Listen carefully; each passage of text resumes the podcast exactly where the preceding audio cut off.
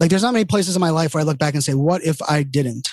That is one that I look back and say, man, what if I didn't, if I didn't lean into that, like weirdly way less pay, worse hours, having to get a clearance job because I, I don't know what would have happened and uh, you know, elsewise.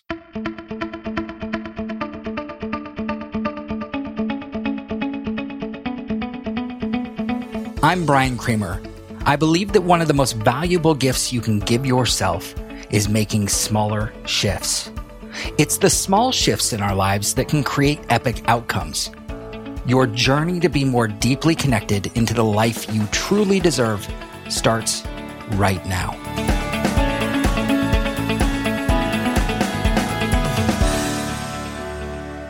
Welcome to Humanly Possible, a podcast focused on small shifts that can make epic differences in our lives and at work.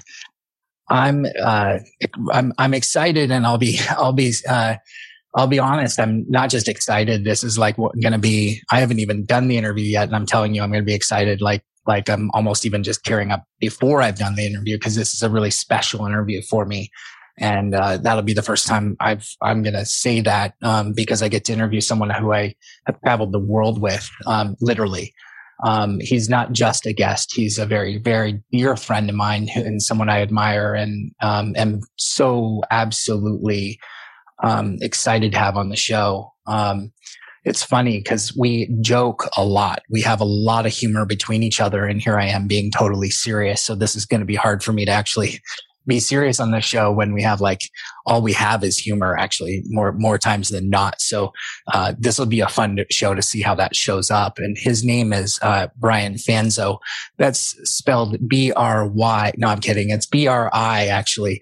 We that's part of the joking. It's it, yeah, mine's with a y his is with an i. Well, i'm sure that'll pop up and we'll get to it. It's brian fanzo brian with an i. Fanzo is he's a digital futurist keynote speaker who translates the trends of tomorrow to inspire and change today. And that's exactly what he does. I can tell you that. Um, he's, he's an early adopter. He takes on new things and he, um, turns right around and he pitches it to you. Uh, if you if you were to ask me, that's actually his superpower. Uh, you want to you want to you want to learn something. Um, he's already learned it before you even knew it was out. He he saw it, he learned it, and he's going to teach it to you. And if you want to just check in with him, he'll tell you exactly where to find it, what it does, and how to do it. Um, and he's not doing it to hold back. He's not doing it to to do anything other than to make sure that um, that he fulfills his passion, and that's that's to teach and educate. Uh, that's who he is. He's a teacher and an educator. Um, he, he's customized and personalized programs, showcased real world stories and examples of forward thinking people and businesses. And if you watch his keynotes or watch any of what he does, he takes things and he just looks at things in a different perspective. Um, and then presents it in a different perspective. For instance, um, you know, nowadays you look at a PowerPoint presentation and you think PowerPoint, but what if you were to take a PowerPoint presentation and make it in three dimensional four dimensional, God, eventually one day 10 dimensional. I don't even know what's going to happen, but, but he'll find a way. Um, Brian has a gift for bringing people together online and offline. If you ever met somebody who loves community, he is community. He doesn't need a community and he builds community. He doesn't have a group on Facebook and he is a community unto himself. Uh, and and so if you know Brian, uh, go follow him. If you don't know Brian, well, you've been living under a rock because he's traveled the world in 76 countries. He's high, he's been highlighting his passion for change and collaboration and technology. And prior to speaking, he worked for nine years at the Department of Defense, where he managed a global team that deployed collaboration and cybersecurity solutions. My God, they gave him a security card who does that? If you know Brian the way that I have, and when we've traveled together, I, when he told me that, I'm like, they gave you a security card? My God, thank God he's on mute right now. He then pursued his dream job as a technology evangelist for booming cloud computing startup, helping companies embrace the rate of change. I could go on and on. He's worked with Dell and EMC and Adobe, UFC. I was there with him actually when we did that together. We could talk about that till the, till the end of the earth, Applebee's and SAP. And my favorite, IBM, because that's where we got to work together when he actually was onboarded as an influencer into a program I worked on and, and helped to head up and got to know him. and got to see him at the early stages of his of his social and marketing uh, beginnings. So, without further ado, I know I kind of accentuated the intro, but this one was well worth it. Brian, thanks for joining me.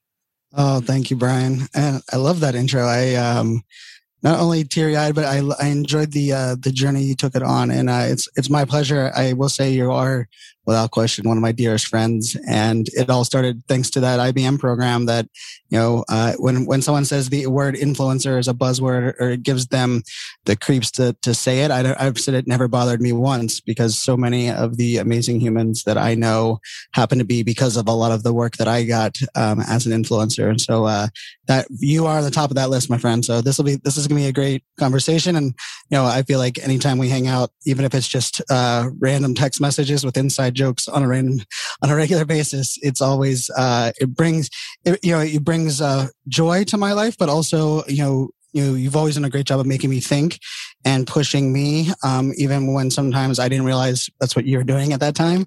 And uh, I would say that is part of your superpower, my friend, is uh, you're able to really connect and uh, make an impact without us feeling like we have to sit back and wait for the impact. So this will be a lot of fun. Let's do this. Oh man. Well, um, you know, what one interesting little thing I'll say before I'm going to ask you this first question is that in that influencer program, we actually used Watson. I don't know if I ever told you this or you knew this or forever's listening, um, just, just for the sake of knowing this, because I think this is pretty neat. We only took 30 influencers into that program out of like hundreds and hundreds of people that could potentially be the first influencer within the, what was to be the global program for influencers it was really neat to be a part of that. And we used Watson, um, uh, their, their, uh, their, their AI system to actually help us identify who those influencers are and who the up and coming influencers were. Uh, so we fed the system uh, all of the content and all of the uh, people who um, who we had identified in the hundreds, and then Watson actually then we did the human work. Watson did the hard work, and between human and technology, which is what we talk about all the time, it spit out these names, and I'd say it got it right. So um, really, really cool that uh, here we started with human and technology that built the relationship into that program. And here we're sitting here today. So I just kind of wanted to accentuate that and jump right in and just say like, um, you know, let's start back. I'm going to dive right in, Brian, and say what, um, you know, this is all about small shifts. It creates epic outcomes, large outcomes, big outcomes, even medium sized outcomes. Um, what's one thing that felt small at the time to you, but ended up being a big shift for you in your life? I love this question. You know, and I started thinking back about a lot of different, you know, moments where I was taking risk and taking, uh, you know, like, hey, I'm just going to try this out. And I think that's like the easy way to default. But I'll actually, I'll, I'll flip it all the way back to my freshman year in high school. And, you know, the thing that kind of was always there for me is I always loved school, but hated class um, uh, as someone that just struggled uh, to be good at school. But I had perfect attendance because I really enjoyed people in the hallways. Every teacher loved me, but didn't want me in their class because I was a, I was a talker and shocker, and uh, and I was oftentimes struggled in class. And I, you know, I kind of grew up you know, my parents were amazing and invested in us. I was the oldest of three. And I kind of just owned like kind of who I was and kind of just was okay, like being friends with everyone, but not having like a quote unquote friend group. But I, at that time, uh, especially freshman year in, in high school, for me, a lot of like where my identity was was about sports and you know being an athlete and played hockey, I played football, I played baseball, I played a lot of a lot of different sports. Um, and I remember that you know the small shift for me was actually I had a teacher stop me in the hallway my freshman year, and she said, "Brian, uh, I noticed during you know the class that when we went to the computer lab that um, that you really kind of enjoyed yourself. Like you didn't like the computer didn't intimidate you. You were kind of into it." And she was like, have you ever thought about taking like a computer class? And I was like, nope, no interest. I was like, I like people. I do not want to sit in front of a computer. I, I was, I remember like almost to the point where I think she, she was, she felt like kind of offended. Uh, and it's Miss Peterson. So if Miss Peterson's ever listening from, uh, Kellam High School in Virginia Beach, uh, I'm sorry, but I will say what happened was she's like, okay, fine. She didn't push it. And then about like halfway through that, that year, um, when I didn't take the class, but I had, uh, we had to take a typing class, uh, back then. Um, and, uh, after the typing class, class. She said, Brian, I want you to compete in the typing competition for school. And I remember thinking in my head, nobody that's cool is going to take this typing competition. and in a weird way, the shift I made was, well, you know what? This, I'm going to do this for me because I think I could win it. Like, I think I could. And like, it wasn't because I all of a sudden was like a great typer, but I just kind of felt like it was like one of those things where I'm like, well, if none of my friends are doing it, like I probably have a chance. And so I said yes. And like, I didn't even know what, what was like, what was required. I remember it was like four days after school the next week. Um, and I ended up winning that, that typing competition. And then it sent me to like the regionals things for like the school district. And I went to the regionals and I got last place. I'm talking, I think it was 400. I was 400th. And it was one of those moments where it was it was beautiful when you're like, I, I, did it and I was successful. And then I went to like the region. I was like, oh my God, these people like know computers and like they've lived on it. And like I never grew up gaming. I was so, you know, into sports in the world I was in. But that little shift, that little piece actually allowed me to decide my major five years later when they were like, Brian, you're not good enough in English. What are you going to do in school? You can't be in media studies, journalism, like was where I was going for be like an anchor in sports center. And someone suggested, like, what about business informations and computer science? And I was like, you know what? I did win that competition in high school on typing. Like, I remember thinking that. And, uh, that little shift, that, that willingness to, you know, play in that competition, knowing that it wasn't what the cool kids were doing it not only changed my like my path and like the career I went into, but it was also kind of became like the thing that I started to lean into, and that's like kind of the earliest moment I remember making that small shift. And damn, I'm thankful I did.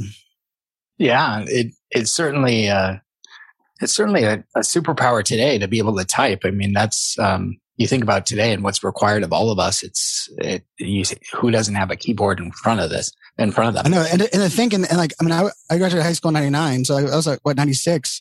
Maybe to think like being able to type was like op- you opted into that, like, like it wasn't like there was no like no. I was like, oh, of course, I'll, I'll try that as an. You're right. That's an interesting, you know, just to think of. It's not that long ago, but wow, I mean, wow, times have changed. They sure have, and that was on a typewriter. it wasn't on a typewriter. It wasn't on a typewriter. It was on a oh. computer. Oh, it was on a what? It wasn't on a computer. It was a computer. Oh, it was a computer. Okay. Yep. Oh, I thought I heard a typewriter. So, no. um, so you, it's interesting because you, you talked about, um, I wasn't good at this. I wasn't good at this. I wasn't good at this. Um, was that kind of like a, a story that, um, and, and I know that you, you had, um, throughout school and or college uh, as you were working through things that you're trying to find your way and you're trying to pick out up like how am I going to shift through like all of these things to find myself and figure out what I want to do? So looking back now, like at the time, um, I felt oftentimes that I knew that I was not book smart. Like I knew that early on. I remember even in middle school, um, like we moved from Pittsburgh to Virginia Beach, and I remember feeling as though I could I could make a difference because people would like me, and I knew that I could kind of like that. I not only could people like me, but I was very one that like I would play all the sports, and there's nothing, there's no one I would single out. I loved everybody. I wanted everyone to like me as well, but I also knew like in my deepest like I just knew that if in a weird way, it was like if someone only judged me based on my ability to pass classes in school, um, I would not come across good. Like it was just something that, uh, and and a lot of the times people would say, you know, like people, um, but I mean, everyone in a, was like Brian just doesn't apply himself. Brian doesn't focus. Brian doesn't. If Brian wanted to succeed, he would. And in many cases, there was that was the case. There was definitely a piece of that. But in a lot of cases, I worked so hard and so wanted to succeed. Like I, I mean, I tried everything. And when it would just continually not happen, I also became really good at social engineering my way into success.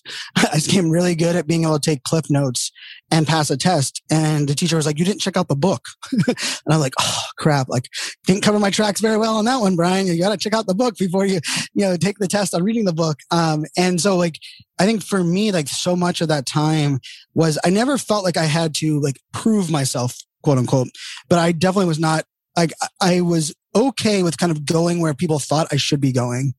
And I knew like along that way, I was going to figure things out. Like I didn't know it was going to take till I was in my 30s to kind of really figure things out, like, you know, in my own uh, skin. But I think to me, that was, that was so much part of it. I, I definitely, man, I, it was such a frustration that eventually I just kind of gave in to people assuming that I was lazy or that I didn't try because I, at one point I was like, when I do try, they don't see any difference. and when I don't try, it's kind of like, oh, it's Fanzo. And he's like, you know, lazy or doesn't try. Um, and it's interesting now because anyone that knows me in the last 15 years, the word lazy and doesn't try would never be something I would be labeled for. But I mean, that was the label. That was the label for me was, you know, but he, they were, but the other piece of that, they would always say Brian shows up. Brian's a part of everything. Like I didn't miss a high school football game. My, my, entire, you know, like I was, you know, I played, I DJed at a skating rink. I was part of the hockey team. I tried out for four different plays as a thespian because I, I just enjoyed those different things. I was the only kid, uh, only, only boy in the, um, home ec and fashion classes. And part of the reason was like, they're my, like one of my best friends. She's like, Brian, you should just come out and like hang out with us here. You're probably going to learn things that are going to help you. I was like, well, I'm not learning anything in like algebra for the second time since I failed it the first time. So why not like jump in, you know, and like, I mean, two, like my best friend in my, my entire life, um, who I've known since I was 12, like she, she's why, why I went to the college I went to, but like so much of those things where she, where everyone else saw me as not applying myself, she always saw it as Brian, I just need to guide you into places that let you be you and it's Ash, my friend Ashley. And so it was, de- it's definitely a journey, especially back then on uh, just not knowing what was wrong with me, but also not wanting others to realize that I knew something was wrong, if that makes sense. Yeah. And that must have been, did it create anxiety? Did it create like a lack of sense of self? Like, how did you, how did you, what did that, what did that do? And then how did you shift out of that?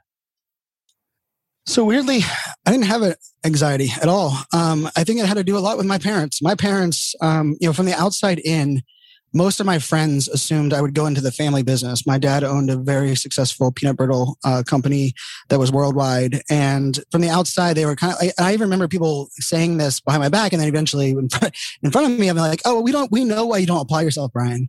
Like you just need to get out of high school to get in your dad's company." And I remember one time coming home and like, "Dad, would you ever let me in, the company if I didn't pass high school?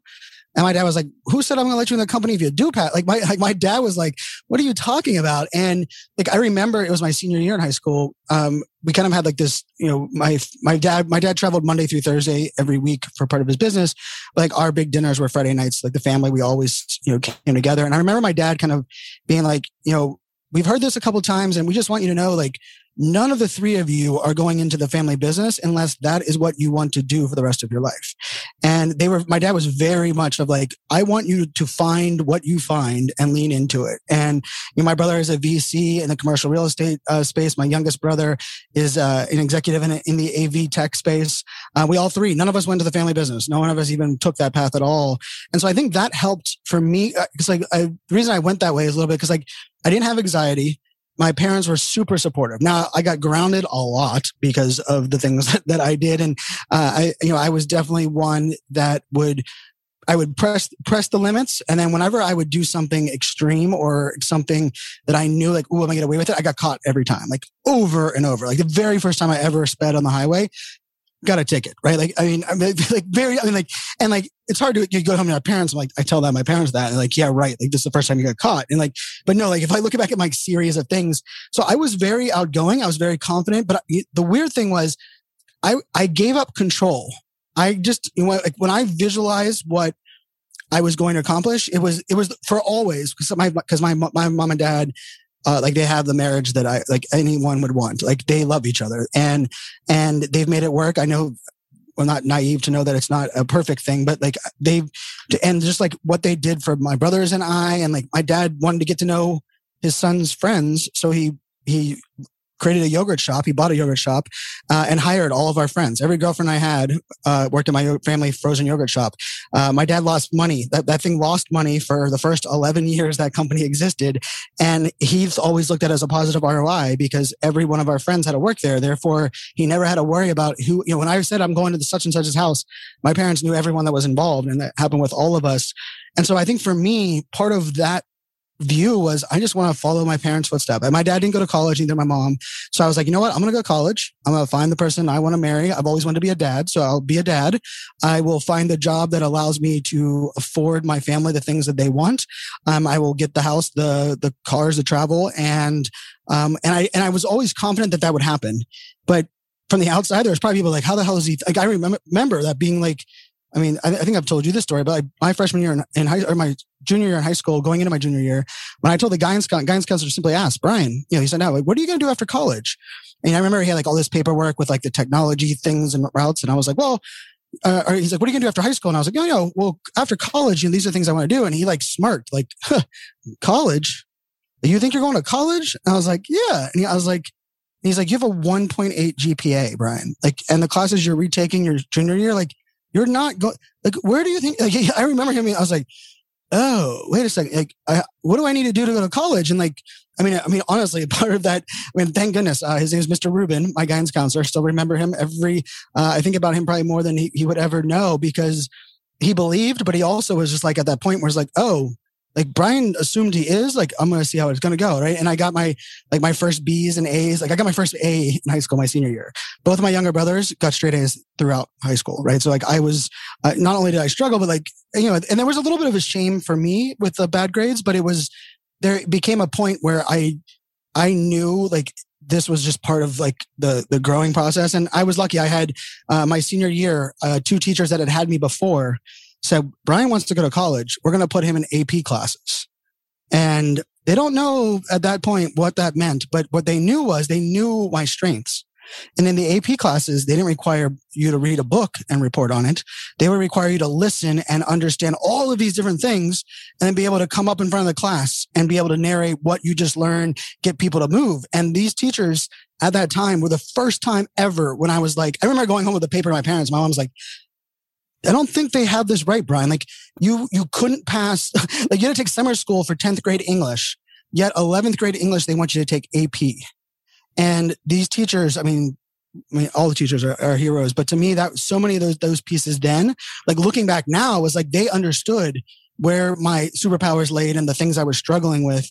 And they they leaned into like this piece of it. And I got, you know, a B in AP class, which raised my GPA up. And, you know, I graduated high school and, and I got in the two universities of the four I applied to, uh, on probation. You know, I got in on probation, but, uh, I, you know, I'm so thankful for that whole piece. And so I guess that's for me is when I, I was always confident that I would achieve what I believed I was going to achieve, but there was definitely um, no desire to know the path that was going to happen because I really didn't have the visualization of how that was going to happen that that that's such an interesting thing that the two grades or that one one to two grades was just the thing that changed the entire course of almost your life into um, at that moment. It was like a sliding doors moment of uh, two different potential paths that you could take of you know what happened next that divided your life into a whole different path whether you went to college or not and whatever happened next. I mean i'm sure you would have made something else out of it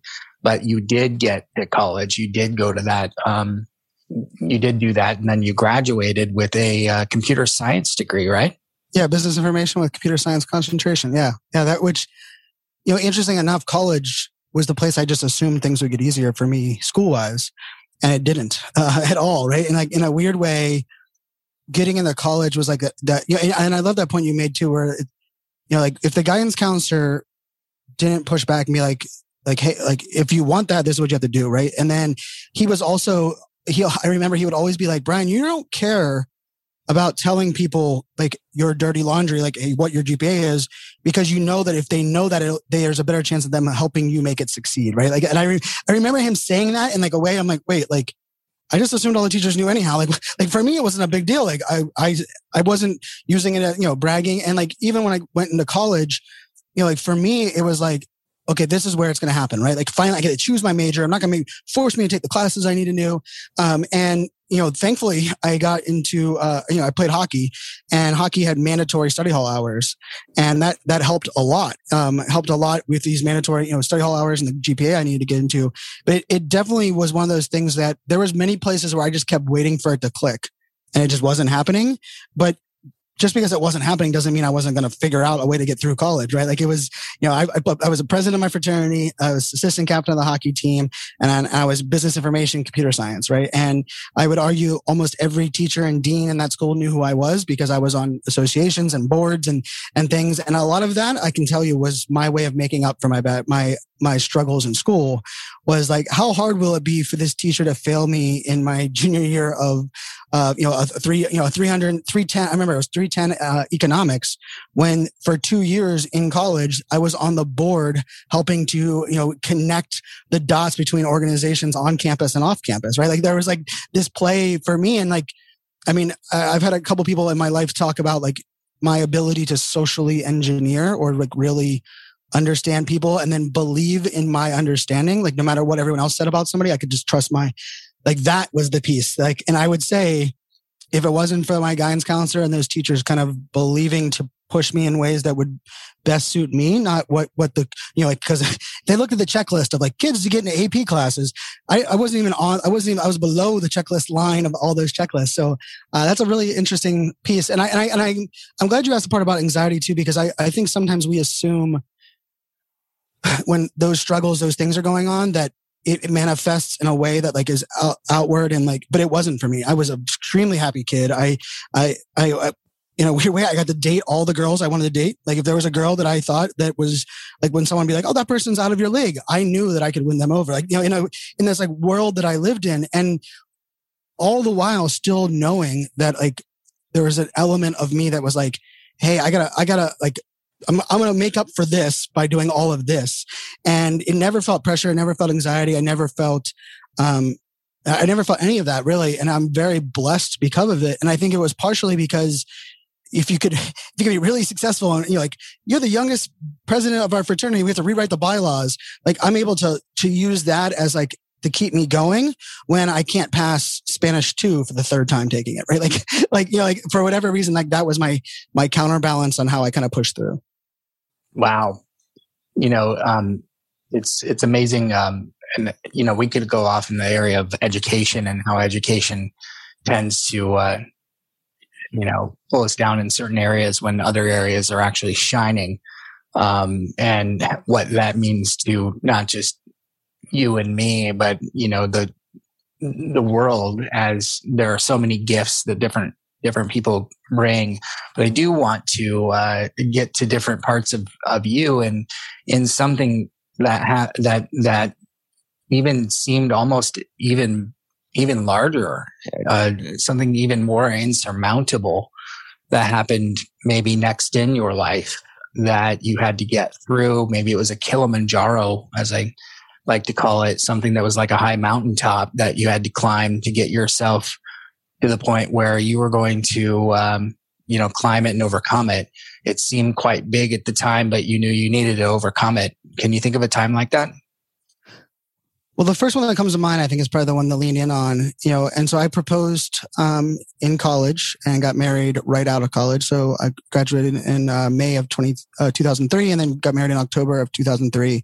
Um, and uh, she was from Northern Virginia, so we moved up here to Northern Virginia, and I couldn't get a tech job. Um, I just couldn't. You know, this is 2003. I mean, no one was hiring, and I ended up working at Dick's Sporting Goods for a little while. Um, and a gentleman's bike who I was working on, um, he's like, "Hey, I work for UPS, and we're looking for Christmas hires. Like, any chance you'd want to be a Christmas hire for UPS?" And I was like, yeah, it makes good money. Um, and you know, like I was still playing hockey at the time, was in great shape and the athlete. And, um, I remember like the, the UPS job, you know, I got the job and they told us like, you know, there's 93 Christmas hires. And they said we have three full-time union jobs for the three people that are going to be rated the best as like, you know, they had a lot of these different uh, gauges uh, for the Christmas hires. And so we, like, we didn't drive the truck. We, we rode shotgun and like the runs running the packages. Um, and I remember coming home uh, to Sandra at the time. I was like, I'm going to get the full-time u- union job and I'll be set and I got it. I got the second spot of the three. So I was second um, at the end of the year and they offered me that job. And uh, I took the job and the money was, I mean, amazing. The job kept me in good shape. It was a lot of work, but we got paid really well. Um, you know, I got to, you know, I had my own, my own, you know, I got coming in at 6 a.m. in the morning. My truck would be loaded. Uh, my job was to get all those packages delivered as fast as they can. It rewarded us. Like if we, if we were done early, we got paid time and a half for the hours that we saved for being on the road. So there's a lot of like incentives that worked well for me.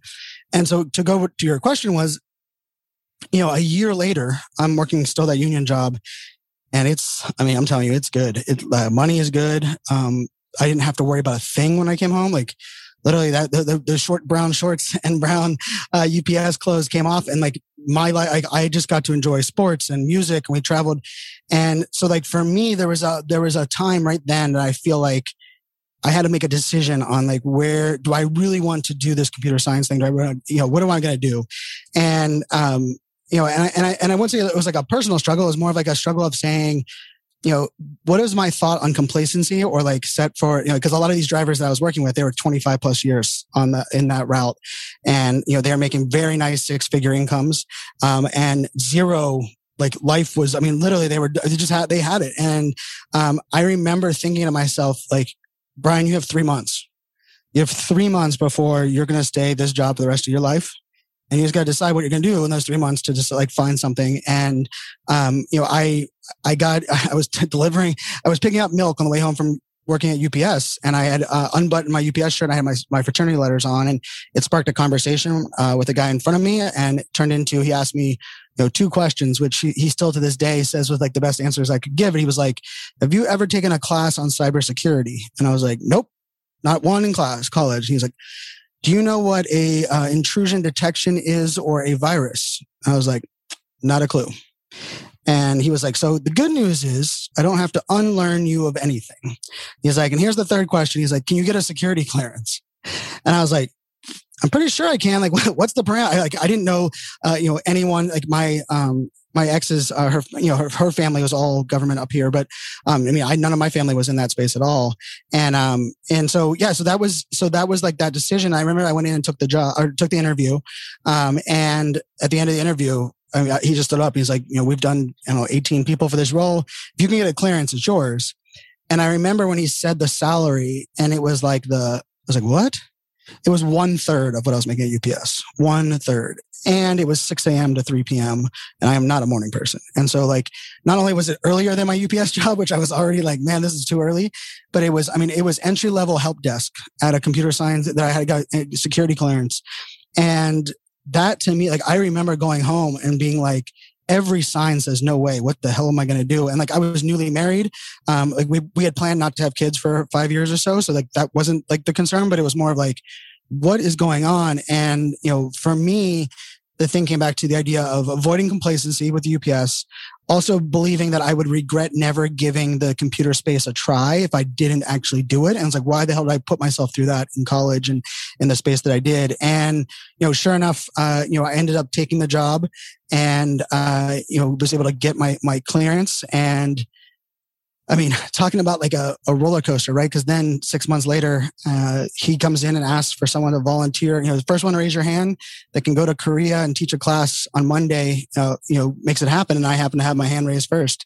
Uh, and he asked if I had a passport. I was like, nope.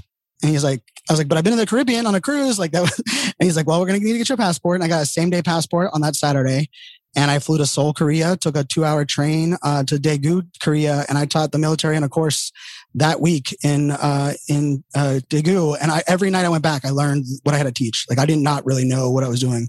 Um, I, I, knew enough to troubleshoot because I did on the help desk really well, but I, I, had to learn every night.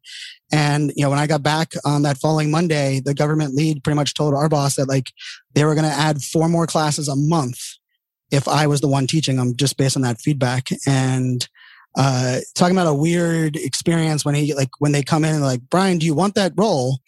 And just so you know, it's like three levels above promotion wise. Um, we're gonna have to increase your security clearance, and there's a high likelihood that the boss that hired you will soon be reporting to you. And this is like six months after like I got the job, and I remember just being floored. Like, wait, what did I do right? Like, I, I couldn't even like, honestly. I was like, dude, I just I I raised my hand and said I could do it and I just did whatever needed to be done to do it. Like there wasn't like a, I didn't feel like I was any more special than anyone. You know, I had some good rapport with the the military members that were there. I wasn't acting like I was better or better than them or knew everything. Um, but that was, I mean, that put me into this position of being a trainer. And it was honestly the weirdest thing because I was such a bad student that I would laugh that I was like, wait, I'm getting paid to be in the front of the class now? Like talking about a weird juxtaposition. And, uh, you know, nine years later, you know, 36 employees, $19 million budget and the things that we made happen. And so like the, the, the piece to me was that decision to take, to leave UPS and like cushion beautiful. It was union, so I was guaranteed. Oh my! It would. It had everything, and there was literally like there was no reason other than there was two. Well, there's two reasons for me. One, I was a big believer in like having a great boss was so valuable. Like my dad had always kind of in, in, you know, embarked on that on us. And I knew this guy that I met in the grocery store line. He just came across as a dude I would work for. Like I was just like, you know what? Like if, if I'm ever to, like, if I'm, if I'm to wait a year and a half, like there would have been other tech jobs. But I was like, wait a second. Like this is the opportunity like, with a guy literally saw fraternity letters and was willing to say, like, do I get a clearance? And he liked that I answered honestly. Like these were two things to me that were like the, the jump. And so like, you know, it wasn't a Kilimanjaro, but it was more of like a, um, like there's not many places in my life where I look back and say, what if I didn't? That is one that I look back and say, man, what if I didn't, if I didn't lean into that, like weirdly way less pay, worse hours, having to get a clearance job because I, I don't know what would have happened and uh, you know, elsewise.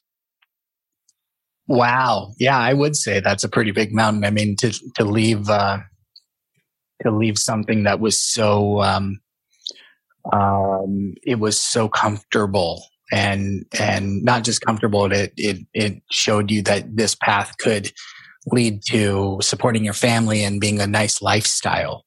But uh, this other path could be i mean again it was just another one of those fork in the roads for you that um, that seems to be a trend. That's the theme of your life. It's it these forks in the road which may just be the title of this whole thing. Um, because you are the fork in the road. You your whole life seemed like it. I'm sensing a, a um, you know uh, uh, that that being you, and and and you keep making these decisions. This like bet on yourself.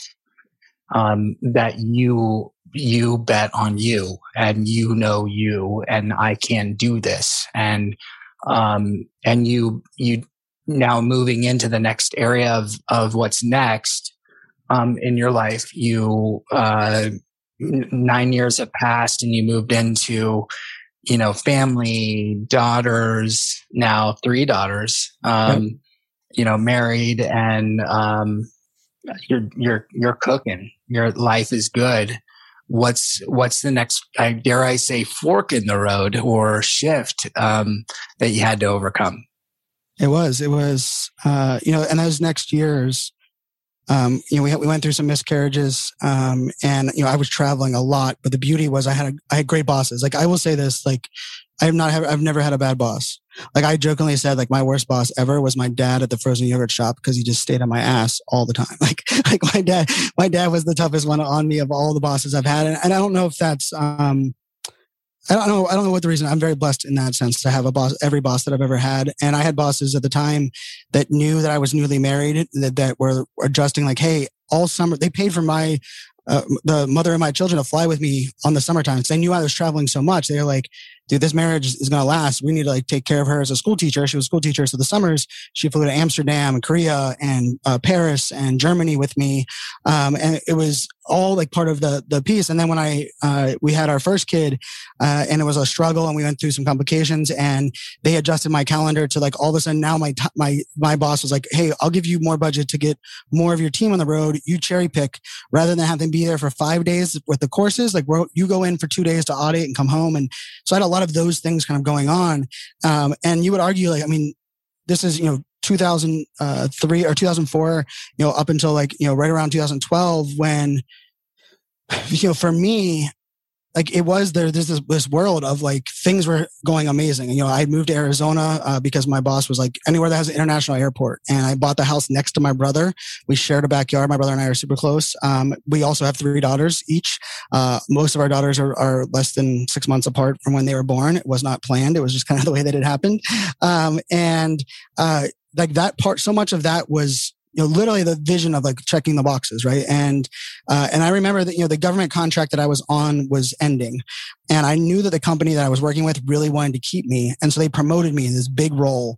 And they were like you know we're going to figure out what contract brian's going to go on. And um and they they're just big promotional ceremony. And they and i remember them making the comment like this is the face and the up and coming of government cybersecurity as brian fanzo. Like they were i mean like and i remember feeling so weird about that because I felt like I was bound to disappoint them because I didn't want to be the face of government cybersecurity. I, I loved working with the military, active duty military. Loved, I had every boss I ever had was great. I had a great position, but I also always had this like belief that like this was a stepping, like I'm going to do bigger things. Like that was like, I was like so damn confident about that, but I didn't know what those bigger things were. Like there was no like, like, and, but it was, I remember that, like, I remember that promotion ceremony driving home and being like, I don't think I can work here anymore. And like, I remember, I remember like the three people in my vehicle at the time were laughing. They're like, yeah, right. Like an entire government contract just ended and the company kept, wanted to keep you so much. They promoted you and gave you a pay raise when they're like, when they have to get rid of like this entire team. And like, and for me, it was like, no, like this is my, like, if I keep this and I lean into this, I'll be pot committed forever. Like I, it'll be, and, and I was like, but I also know like where I'm at. And I worked for, my company was owned by a, um, we were US owned, but we had our parent company was uh, European. And so we had a lot of days off, uh, like 54, uh, 54 paid days off. Um, I mean, just amazing like setup. And I mean, I, I, talked to both of my mentors at the time. One of them had used to be my boss at the at the government contractor, and talked to my dad. And everyone was like, stay where you're at. Cybersecurity is just now taking off. You are the face. They're tra- like, and I knew it deep down, like to your fork in the road comment, right? Like it was part of it for me was this, it's that same feeling. If I don't do this now, I never will. And, uh, we, we left and then I had a little like let's just we'll call it a snafu with my clearance where I couldn't get another job because of where my clearance was held, but they couldn't hire me back. And so I was like in this weird limbo. So I ended up playing uh, semi-professional poker for a good while, uh, which is not the segue I think anyone with a security clearance is usually into. But um, it was another one of those places where uh, I found success and like my own little like path. Like I found this little like they and, like truthfully, what had happened was the government had sent me to uh, speaking. Uh, uh, I had to get certified to speak at the Pentagon, which is part of what I was doing, and I had to get, had to pass this class. And part of the class that passed was like nonverbal cues, like don't talk with your hands, don't talk fast, all the things I got wrong. Um, and then years later, the person that was teaching that class came in and said, "Hey, we're gonna we're gonna send some people into some body language class to be better at what they're doing." And they sent me to this course, uh, and the teacher was Joe Navarro, who writes a book called Navarro Tells, uh, master of body language, retired FBI. Um, and I was like, oh my God, like this guy, like everything for me, it was like my whole life was like, that's what I did. Like I, I was able to read what no one else would read in a circle of friends and be able to be compassionate when other people weren't. And you know, like these little things. And so when I knew that poker was like a competitive version of testing out that skill set, I was like leaning in. And I also realized I was horrible at online poker. So I was the millennial kid that like, loved computers, but I mean, I'm talking horror because math is not my strong suit, right? Like also like that, like just the element of you know, I could stay focused for that, but like the, the joke was, I mean, even I got sponsored by uh, Full Tilt Poker. Uh, they, they literally, the, the byline read whenever they put out the, the press release was like, the only millennial you'll know that's better offline than he is online. Like, like literally that was like my, my, my tag. And then, um, you know, I decided like during that period, because I had the time off and the money and the, my, my second daughter had been born, um, that I was, you know, going to kind of figure out, ride this kind of wave that I had. Uh, and then we had we found out we were pregnant with my third daughter. And I remember like believing at all times. And I, and I, my, you know, my partner, she was great at, um, not allowing me to go down the rabbit hole that could be the poker like life and career. And um, like I would oftentimes fly to Vegas from Phoenix, Arizona, um, with a one swipe credit card and a wad of cash. And it was because I didn't have a chance to rebuy or max out my family loan. Um, I would, if I blew the money in an hour, I could use the credit card to fly back. Um, if I was winning money, I would stay all weekend and you know and and cash in. And because we kind of put those things in place, we were able to have kind of like separate funds. I paid off uh, her her student loan um, in cash, which was a a big thing for me. I always say like the only thing I ever bought with my poker winnings was I bought myself a new grill and a TV. Those are the two things I bought with, uh, you know, with multiple six figure uh, poker wins. And, you know, it was one of those moments where I decided, you know what, if I took this leap away from the government and I'm in the poker space and poker is something I can play for the rest of my life, unlike like hockey and things, I'm going to, I'm going to stop playing poker at the level I was doing it. Uh, one, to call it a victory because most people don't stop until they, they go broke. Uh, and two, because you know what? I'm going to go after what I called my dream job. And the dream job I had was Guy Kawasaki, um, t- the technology evangelist. Like I remember reading his first book on that. Was like, oh my God, like that's me. Like I have to love whatever I'm working with, the people I'm working with, and I have to help others see that love. And I have to connect. I don't have to sell them. I don't have to market them. I don't have KPIs. Um, and I found a, funny enough, I found a job that was a training job, but I also knew they had this other job that they had open. And so I went and applied for the training job. And they're like, well, we're not going to hire you for this other job. Like you don't haven't played in our space. Um, but they're like, you're overqualified for this training job based on what I did for the government. And I was like, you know what? I'll come in. And it was, a, it was a huge pay cut. Um, but I was like, I'll come in. I was like, but I'll, can we make an agreement that if I prove my worth and what I believe I can do from a evangelizing and a connection, that that we could create that job for me. And I remember, like you know, first day I met the CEO of the company, and he's like, "Yeah, sure," like you know, like yeah, we got you. Like a lot of that was like, sure, like, you know, this kid that's, you know, coming in from the government job who has like this big gap in his resume that only has the word poker in it. Um, like, how does that work? Um, and, you know, three and a half months later, uh, they came down, were like, yeah, you were right. So uh, we need to put you more forward facing. And, you know, we created a role where I dotted line to the CIO and a dotted line to the CMO and I reported the CEO. And that is actually where you and I kind of connected that very first time was I, I was in that role as an evangelist and all of a sudden I had a forward facing, I was on the front of the building. I was talking about things on marketing. I was leaning into social. I was speaking at some of these large events that my, my CEO would be, we would pay to sponsor an event. He would be the keynote and like 24 hours before he was speaking, he would just be like, nope, PR is being too tight. Fanzo, it's yours. And I would go up and be the one that kind of came on those stages. And, uh, I mean, talking about a ride from government to, I mean, this startup was hiring 12 new hires a week, every week. I was employee 256 reason I remember it is we got a jersey and I'm a computer guy. So when I got 256, I was like, wow, that was destined to happen. Uh, it was so much fun. Like, I mean, it was every startup job life that you imagine, right? We did food truck Fridays. He, he came in one January was like, I want to stop email. I want everyone to use social business tools. He just disabled the email server for an entire month. Like the entire, like our sales team freaked out, right? Cause they couldn't email, like, you know, like, and so it was such an interesting, you know, journey for me. And I, you know, I ended up being there for uh, two years and 10 days. Uh, and I mean, talking about like a, a, path of like where I kind of came and where I was going. And then, you know, throughout this time, since I was in the government, everyone always said, Brian, you're going to become an entrepreneur. Brian, why aren't you working for yourself? And I just didn't like the idea of being an entrepreneur where I had to do all these things I didn't want to do. But I was like, sure, yeah, I'm going to be an entrepreneur. It's going to happen. Um, you know, and, uh, and for me, like a lot of this you know, let's just say 2013, I started becoming a lot more dialed into a lot of things going on. Uh, you know, and I started to really play in the marketing space on social. I started interviewing people. I created a Google Hangout show because I was like, you know what, I'm going to see what what this skill set kind of works. Um, I and for me, like this is where I, I finally felt like I was leaning into my own, and it it, it was uh, that was my Apple Watch talking.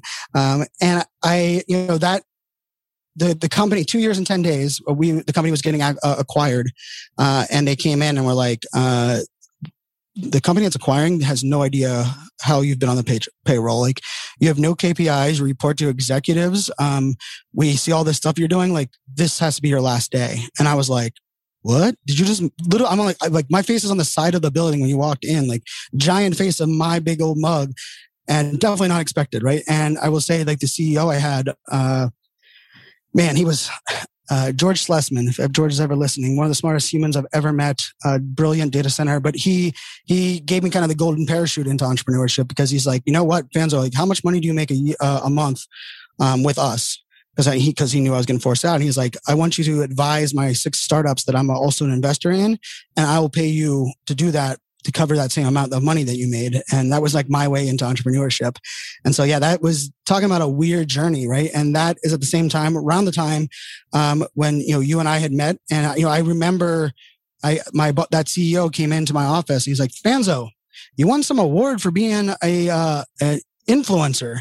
He's like, your Economist's top 25 social business leaders. He's like, I don't know what an influencer is, and I don't have any idea how the hell they know what you're doing in this company. Like that's how he that's how he talked to me. He's like, but I'm really happy for you. And he's like, and I think there's something about like flying to a TED talk or something in San Francisco that you have to go to. And he's like, consider it on the uh the on the budget. But when you get back from flying there, like you need to at least tell me that you learned something or that something was worth money, or I'm not gonna pay for the rest of this like influencer stuff that you're doing. And uh I remember being like giddy but still not really understanding what the hell that all meant, right? It was like this like world of like, wait a second, I'm gonna fly to a TED talk in San Francisco. And I, I look at the roster and Scott Monty, who's a friend of ours, Scott Monty's name was one of the top 25 economists. And it was probably the first time I ever had had imposter syndrome. Cause I remember looking at that list and was like, wait a second, the guy who runs social media for Ford, the guy who's like every blog post I had ever read because I was like, he was doing things in corporate that, and I'm on a list with him, like top 25. And, uh, and so I flew out and some guy named Bryan Kramer was the TED talk, uh, there. And I got to sit in the third row, dead center. Um, and I mean, talking about it was all history from there, but that was, that to me was like that next, you know, it was like that next path. And I will say like, you know, my third daughter was born uh, the data center job, although wasn't as much travel, was definitely um, so important in my life to understand not only kind of coming back to ground level and like kind of starting back up that I did, but it also kind of renewed my passion for driving change within the comp, like in a, within a company, within the people that I'm working with. Uh, and yeah, and so then that, you know, that all kind of led to, you know, iSocialFanz was technically born, uh, around that same month that, uh, I got that award. And then I went to, uh, your TED talk. So, um, yeah. And I remember your face just being on stage looking out and that was such a, uh, very consoling moment for me to see a friendly face in the in the audience because it was a very uh, very stressful moment for me uh, I remember, I, I, remember and, hanging out with your parents. I got to hang out with your parents, and I was with Court. And I remember you had shot Court a uh, a text with a photo of all of your cue cards on the de- on the bed. Yeah. yeah. And I remember, like, I didn't understand how big the moment was till I saw that photo. And I remember from that second until I think your talk was done, I hadn't breathed. Like, and we were, we didn't know each other massively well. Like we were friends, but it was like there was an element of me that I the moment hit me at the the gravity of that moment and like in that piece of it. Um and i think it's also like the beauty of like the connection that you and i have because it was it was so cool to see and like because we had done the ibm some of the ibm stuff as well but like this was like an element where like I, I, I felt like, man, I'm the cool kid that has the cool friends that are doing things, right? Yourself and Lisa, uh, DeLuca, who I had known, you know, prior to that were on that TED stage, but it was also so new to me. Like the people that we were, I met, I mean, that almost everyone in that TED audience is a friend today, right? Yeah. Like how cool is that? Like from like a weird, even like, I mean, four or five people that were on the stage became people that I still could text message right now. And, um, I mean, that to me epitomizes so much of life of like me, you know, the fork in the road, as you said, you know, a lot of it was like leaning into things that I believed in myself, but also leaning in with a, with the idea of just being curious. Like, I mean, that's, that was so, I mean, I remember coming home from that TED talk and being like, damn, like it was, it was transformational in so many ways of like, of where I wanted to be, where I wanted to go. But it was also a, a kick to remind myself, like, don't stop betting on yourself and you need to check yourself, right? Like there was a, there was an element of that as well that was uh, so well said and such a beautiful moment. And I remember us being there together and, and, uh, and I do, do remember that. And I just want to, um, I want to, I want to carry this into that, this last segment of, um, of what, what took you, what took us to where we're at today. Um, and this would be like the, that final fork in the road. I like how this is all coming together because it's, you know, you've got these like segments of life that are these moments, these um, these pivotal pivotal shifts. So it's like it's it's a pivotal shift that has happened each time, and you had this decision to make, and um, and you followed you and believed in you, and yet again it paid off into this uh, your boss saying five startups i believe in you you are an evangelist. I see what you're talking about. I see how this can work. Now go start your entrepreneurial business and off you go. Um, you go, you're running iSocial. It's, it's off and running. And, um, you know, you're, you're now becoming, um, uh, not only adept in social media, but also in, in keynoting and at the same time, um, growing a family. Um, where did the this last uh, at least for now life isn't life is yet to present itself with with more. But for where we stand today what was this last fork in the road for you? Yeah this last one uh or the, the one at that moment it was definitely um definitely the one that impacted me the most on my life. And um and you know, the for me, the element of checking all the boxes and realizing I have the white picket fence, I have the three car garage, my a massive house in Arizona.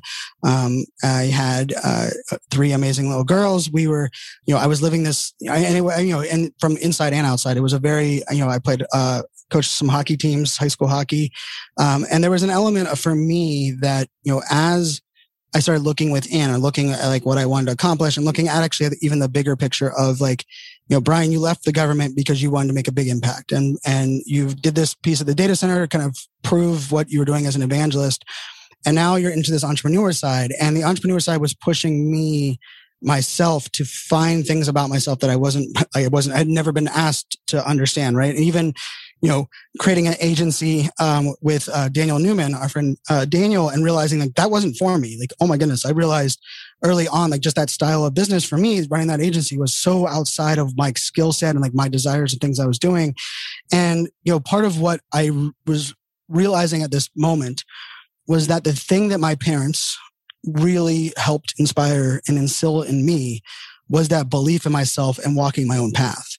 And there was an element of like I want to do that for my daughters, right? Like, and, and, like for me, like the dream job I've had since I was 14, that same guidance counselor that I mentioned before was when he asked me what I wanted to be when I grow up, I said a dad. And he was like, what? Like, uh, he's like, I didn't expect that as an answer. Like, uh, you know, that kind of world. And honestly, it was, um, you know, there was lots of things going on and you know, we had got married early on and uh, right out of college and traveled the world, had this amazing um, kind of life that we were rolling. But there was definitely where I felt like uh, I kind of lost myself in my life and lost myself uh, of who I was, and I and even on how I showed up on social media, and like so many things became uh, allowing myself to tell the story that others wanted to hear about me. Um, and it wasn't that I had to fabricate anything. It was more of like, oh, that's what they want to know. I'll put that out there. And, you know, through, you know, some things of realizing, wow, like how I, how do I change this? Uh, especially from, you know, the, the, where things were going.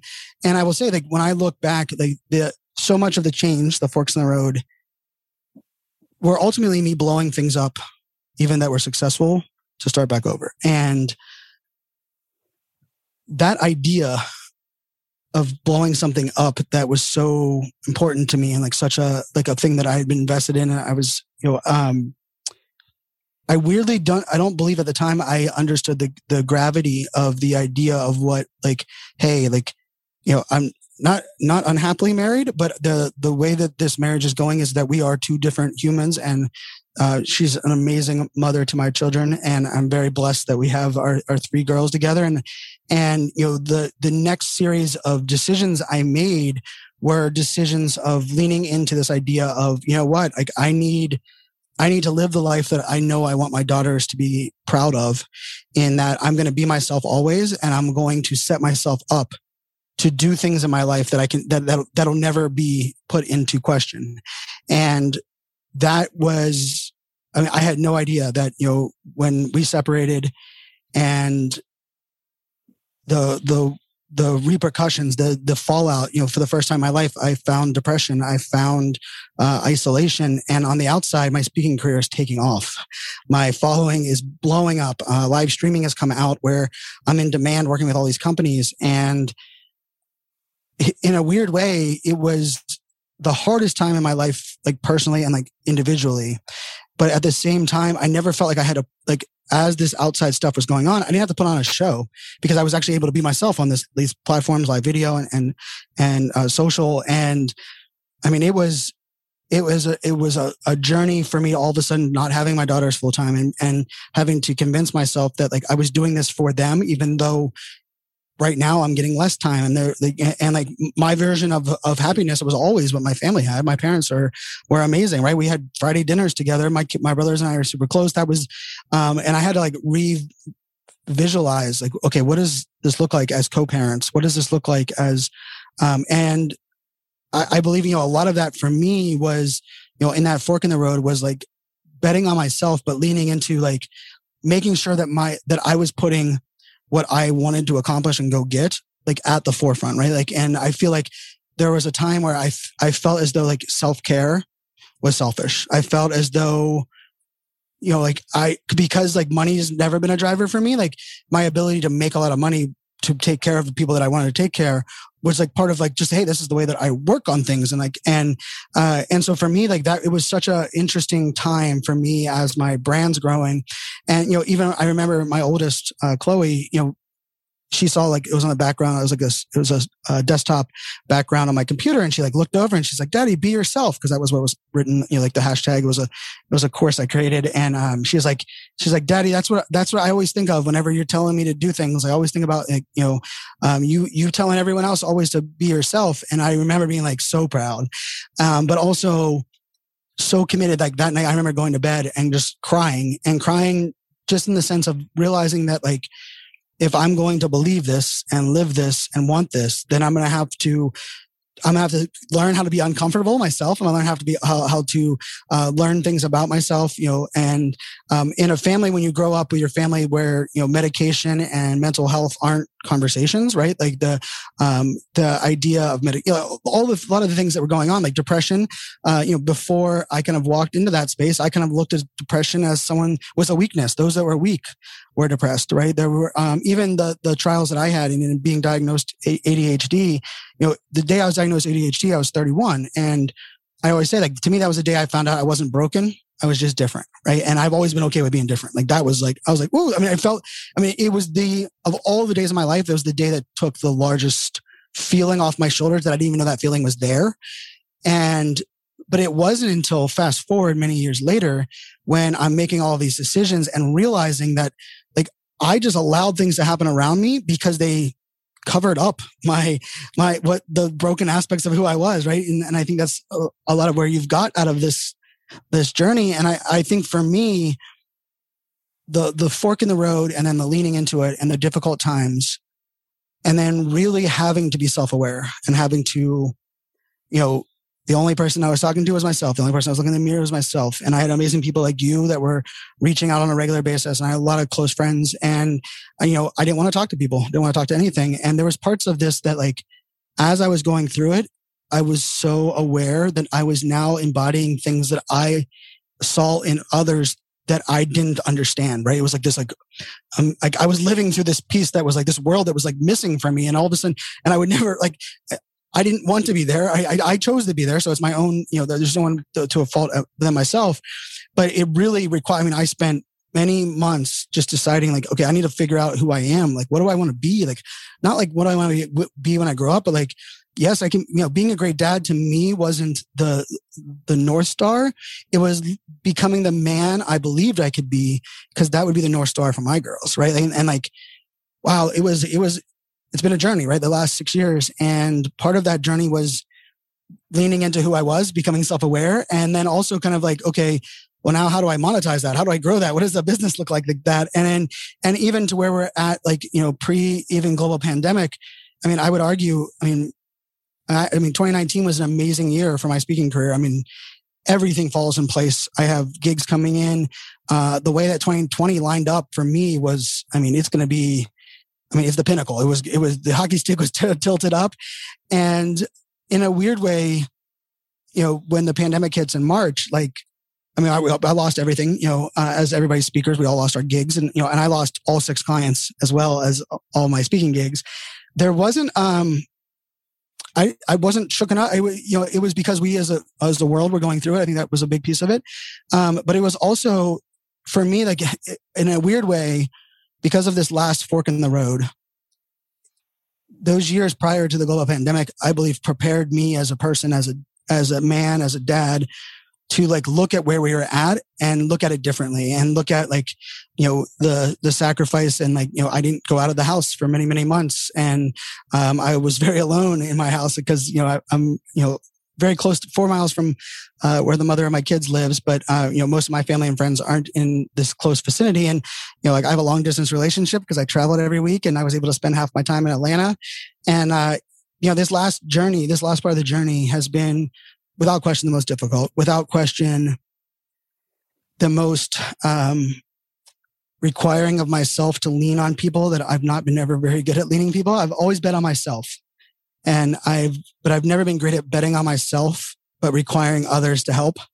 And I think that's been my lesson these last six years. And I'm still going through that, you know, as we go through now. Uh, and I'm very, I'm very thankful. Like, uh, you know, the pandemic didn't uh, it didn't break. You know, I was able to turn speaking into virtual, and I was able to you know five x the influencer content work I did.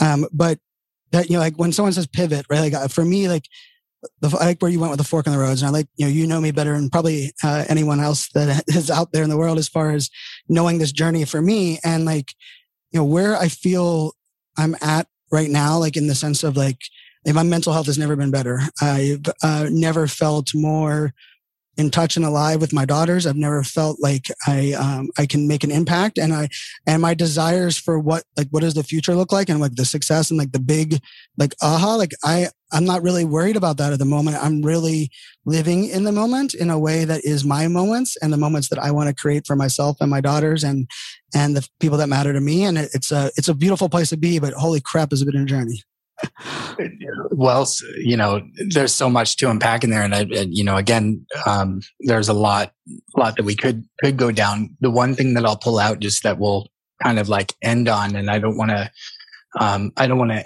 make this about, um, you know, a, cha- a, challenge rather than the one thing that actually became a solution is um, the one word that you used was, I think, um, alone or solitude. And there was a period of days where actually I don't know. There was an energy and the energy shifted and I noticed you weren't either posting or there wasn't, there's something that was wrong in the air.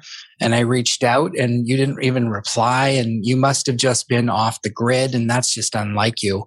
Um, and, um, and, and, um, you know, those kinds of moments in there, uh, they must have been just, uh, very isolated for you to, um, you know, uh, have gone down that road and changed that transit transition to change those shifts for you to to be that. So I can only imagine what what um, isolation in those moments must have been.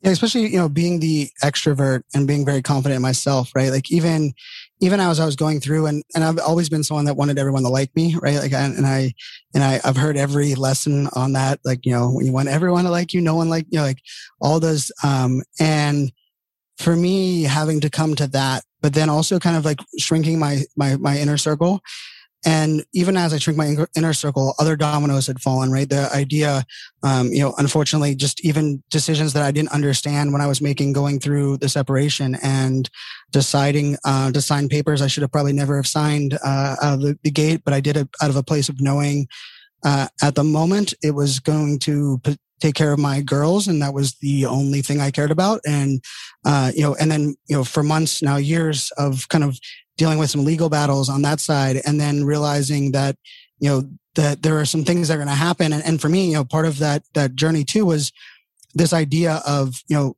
kind of when you shrink your circle and there's certain people that can you know rely or depend on you but there's also less access to you right? And like in this this piece. And you know for me one of those you know one of those moments was a lot to do with you know as we were kind of going through our separation and, and, had you know our lawyers and things that were going on you know i happened to be out of the country and i missed a, uh, a court date and the court date apparently was like taped to my door, but I was gone for two weeks uh, at the time uh, overseas.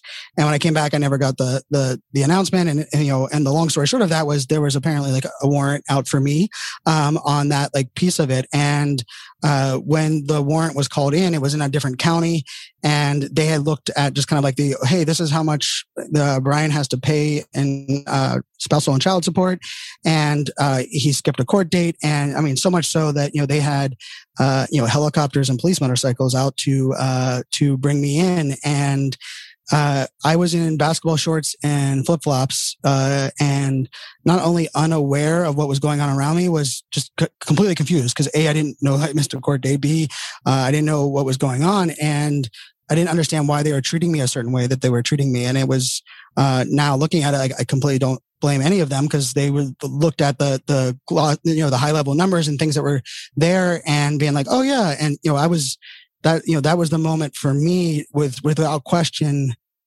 you know rock bottom. And lonely and confused. You know i, I get uh, i get locked up in a county where they're like well we just have to transfer you to somewhere else.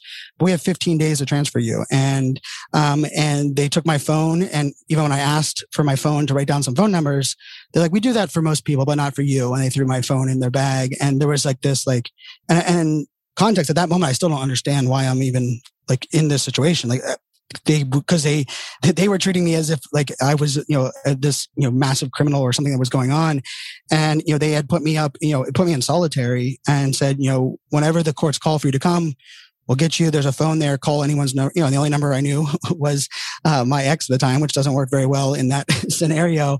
Um, you know, and I spent uh, six days in there, uh, well, five full days, um, without seeing a person, seeing the outside light, seeing anything. Um, and not even realizing they, I, at the time, I didn't believe anyone knew I was there because, um, most of my family was, you know, um, out of state, uh, and none of us even knew that I w- there was anything going on. So therefore, you know, I literally was going to, uh, I dropped off my daughters and we're coming back and, you know, it got to a very, you know, I'm very blessed that I could talk to myself because I'm not afraid to talk. And so, uh, I had one piece of paper and a cardboard cup and, or a cardboard cup, a uh, styrofoam cup.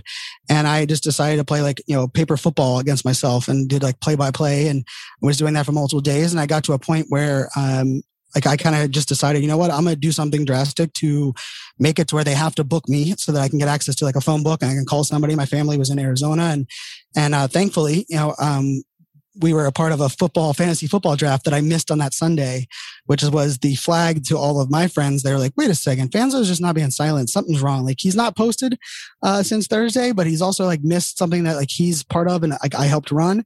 Um, and you know, then it took a couple days for like my family to fly out from Arizona, like figure, and you know, they end up getting me, you know, getting me uh, out. And the, the the craziest part of the whole thing is then we go to the courts that like filed the warrant, and she's like, "Yep, dismissed. Uh, you were, we were, we were wrong. Like that, you know, without even, you know, I had my paperwork from I was out of the country when you served it for, you know, uh, and completely like, uh, almost like as if she was like, "Yep, didn't happen." And, uh, you know, that that was an inch, you know. I never really understood PTSD, like that concept, but like, you know, I had a blanket, no pillow, um, and the lights were on 24 seven. And I mean, for 19 months, 18 months, uh, closing my eyes just brought back the flashing panel lights above my head and this feeling of like, does anyone even know that I'm here? And, uh, and, you know, like for me, like seeing my, my, my dad had flown out, my dad had come to the courts and like, my dad is where I got the social engineering from because my dad goes shows the courts on like a Tuesday. They're like, cool, your son, yeah, whatever. But, um, visiting hours on Saturday. Like, come back on Saturday. And he's like, I flew in from Arizona. Like, I don't care. And so my dad walked around and found some guys that are out smoking cigarettes that were worked inside. And, they, and my dad went over and talked to him. and was like, Hey, you know, like any chance I could get in and talk to my kid? And, I, and, my, and my dad was wearing a Pittsburgh Penguins jacket. And the, the one guy was like, Oh, I know who your son is. He's the only one, other one dumb enough to wear a Pittsburgh Penguins shirt inside of Washington DC area of, of a t-shirt. And he's a super nice guy, even though I know he's not having a good time. And that guy ended up being like, Hey, let my dad kind of come in the back door and I got to see that my, my, my dad was there. And, and, you know, it was another one of those like examples where my driving home my dad, I'm like, where would we be if we weren't really good at betting ourselves and like kind of like leaning into like the human condition and seeing, uh, those pieces. And, you know, I think for me, it, you know, it, it was grounding. It was also, you know, scary. There's also an element of, you know, divorce and, um, separation and, things that you know I don't think we talk about right. And I, and I, I think like my soapbox this year has been the things that have divided our country are the things we've all been afraid of talking about, right? The race, religion, politics, mental health, uh, marriage, and and like I'm committed to not letting those things become you know the things that we're not talking about anymore. Because part of it for me was the amount of things that I believe would just have been simple narrative that I would have made decisions that would not have you know put me in these scenarios and a lot of the scenarios end up turning out to good. And guess what? This one is as well right? They, we co-parent uh, amazingly. My daughters have, are happy and healthy and, and we celebrate birthdays together. We ride and so um, and you and, have a ninja course. Yeah, we have a ninja course in the backyard. We do. Um, the girls were here yesterday, and you know, I think for me, this is the um, you know, it sounds that cliche, like everything in life happens for a reason. And I think a lot of the blowing up of like things and starting over was because I was, I felt like I could bet on myself to do it. But I also think looking back, all of those things happened so that whenever something blows up that I had, didn't have control of, I could bet on myself again, right? Like, like my track record of betting on myself and winning was undefeated. And at the lowest of dark moments that I've had, I was still just as damn confident that I could bet on myself.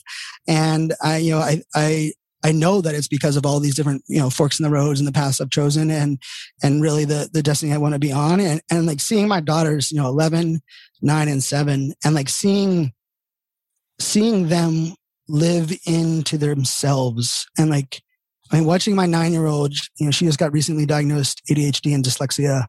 And, you know, for me, I, you know, finding I was, I was diagnosed at 11, but the, the parent, um, stigma back then was like bad parents medicate their kids. So my mom never even walked on that path. And, um, my nine year old got diagnosed, like there was part of me like, oh my God. But then there was part of me to like, what would I have wanted when I was 11 that would have, and and we we we now have a little sign that we flash each other um, from across the room.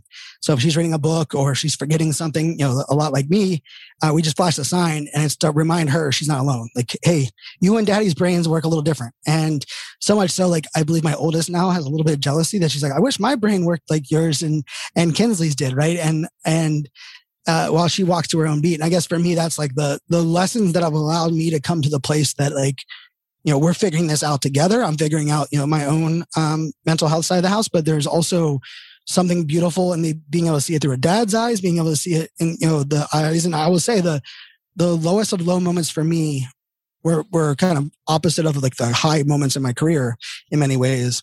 But the connection point in both of them were sticky notes in my, in my house and in my room on my mirror that were things for my daughters, right? Like it was like, I remember like those days where it was high and low, like the idea, because I think the comment I get a lot was like, you know, Brian, how do you stay humble or how do you keep grounded? Like, these comments that come in. And like, I don't ever feel like I have to because I feel like that's the thread that has like allowed me to know, Hey, the high moments are enabling this and the low moments I need to get through this because like that is the piece. Right. And, I, and I will say, of all the things, like my, my, my parents were freaking amazing. Like I'm very blessed to have such amazing mom and dad. And, and the thing that I think that my dad instilled in me that I think still was the most important aspect was not that failure was a necessary part of success, because we hear that a lot, but it was actually his confidence in telling us, you know, my brothers and I, that you're a fanzo. You will never settle for failure. Failure is going to happen you are a fanzo. You don't settle for that. Like you will get through it no matter how dark or how low it is. And that is the reason why I can bet on myself. That's the reason why I can lean into all these things. That's the reason why all of this kind of came to light in my life because the failure sucks. Holy crap, does it suck? And sometimes we forget to say that part in that equation. I but, love that. But yeah, that was the piece. I re- like. I just remember feeling like, oh yeah, I, I I don't stay knocked down. Like, you know, my dad was a boxing fan. Like, you had Muhammad Ali, wow. you had the Roberto Clementes of the world. Like, that was the, that was the lesson that he always instilled was not that we have to fail, not that failing was important or failing forward, but that you're a fanzo and you're not going to fail. You're not going to make wow. failure your end game. And that's what a, been the, what a great, what a great way to end and close this out. You are a fanzo. and uh, I, I, I'll say this. Um, I was with your dad at your very the very first time he saw you speak, I believe, at yep, Social Media was. World. I took a picture. I I, I took a picture with him yeah, and texted yep. it to you, and I just saw the picture. Yeah, the other day memories, because right? it's yep. social media. It would have happened this week that at the time that we're recording this, and so it popped up as a memory, and I just had a huge smile on my face because of uh, because of what what he was i was watching his face i think more than i was watching you up on stage because i'd seen you speak before. So but yeah. he was just he was just beaming. And so anyway brian um I, I don't even know how to how to close this out because this was just like was so absolutely wonderful and so incredible of you to share and open. And i know you're an open book. Um, but but what I was hoping for and what I think you just just did was to help a lot of people, including always myself, on the in between, and and that's what we wanted to share today. It was not the not the uh, the the stuff that's out there, but the in between stuff that we all go through, and the, the shifts. And in your in in your place, it's the forks in the road, and and uh, and and what I think I learned today from you is bet on yourself that's that's the takeaway. And and and for you, you're always a fanzo. You'll never fail. uh, what a great way to close out. Thank you so much, my friend. I really appreciate you. I love you, and and uh, really just just honored. So thanks. I love you too, Bryan. And I tell you what, Bryan, you are um, you embody the human aspect of everybody. You know, I, I, I feel that I, every time I see you, every time we talk, every time I'm able to be a part of your world. And, you know, uh, when they say, like, you know, that you have your family and then you have the family that you choose, uh, I choose you every time, Mr. Kramer. And I'm thankful for your friendship, thankful for even these kind of conversations. Um, I'm, you, you've been a guiding light for me in many ways, uh, sometimes having to push, sometimes having to pull in other ways, uh, being able to share the stages and, and microphones with you. And uh, I'm beyond thankful. So this was a lot of fun. Hey, that's what friends are for. More to come. More to come. Yes, sir. All right. We'll talk to you soon. And thanks again, brother. Thank you so much for joining us this week. If you love this episode, please subscribe. We love having subscribers just like you. Download a few more episodes, and if you feel moved, we would so appreciate a review. I'd love to also hear your key takeaway. What impacted you from this episode? You can tweet me your answer and reach out on Twitter at Bryan Kramer. That's Bryan with a Y, Kramer with a K. And definitely be sure to join us in our Facebook group. We have just under 3,000 humans just like you and me looking to connect even more imperfectly. Until next time.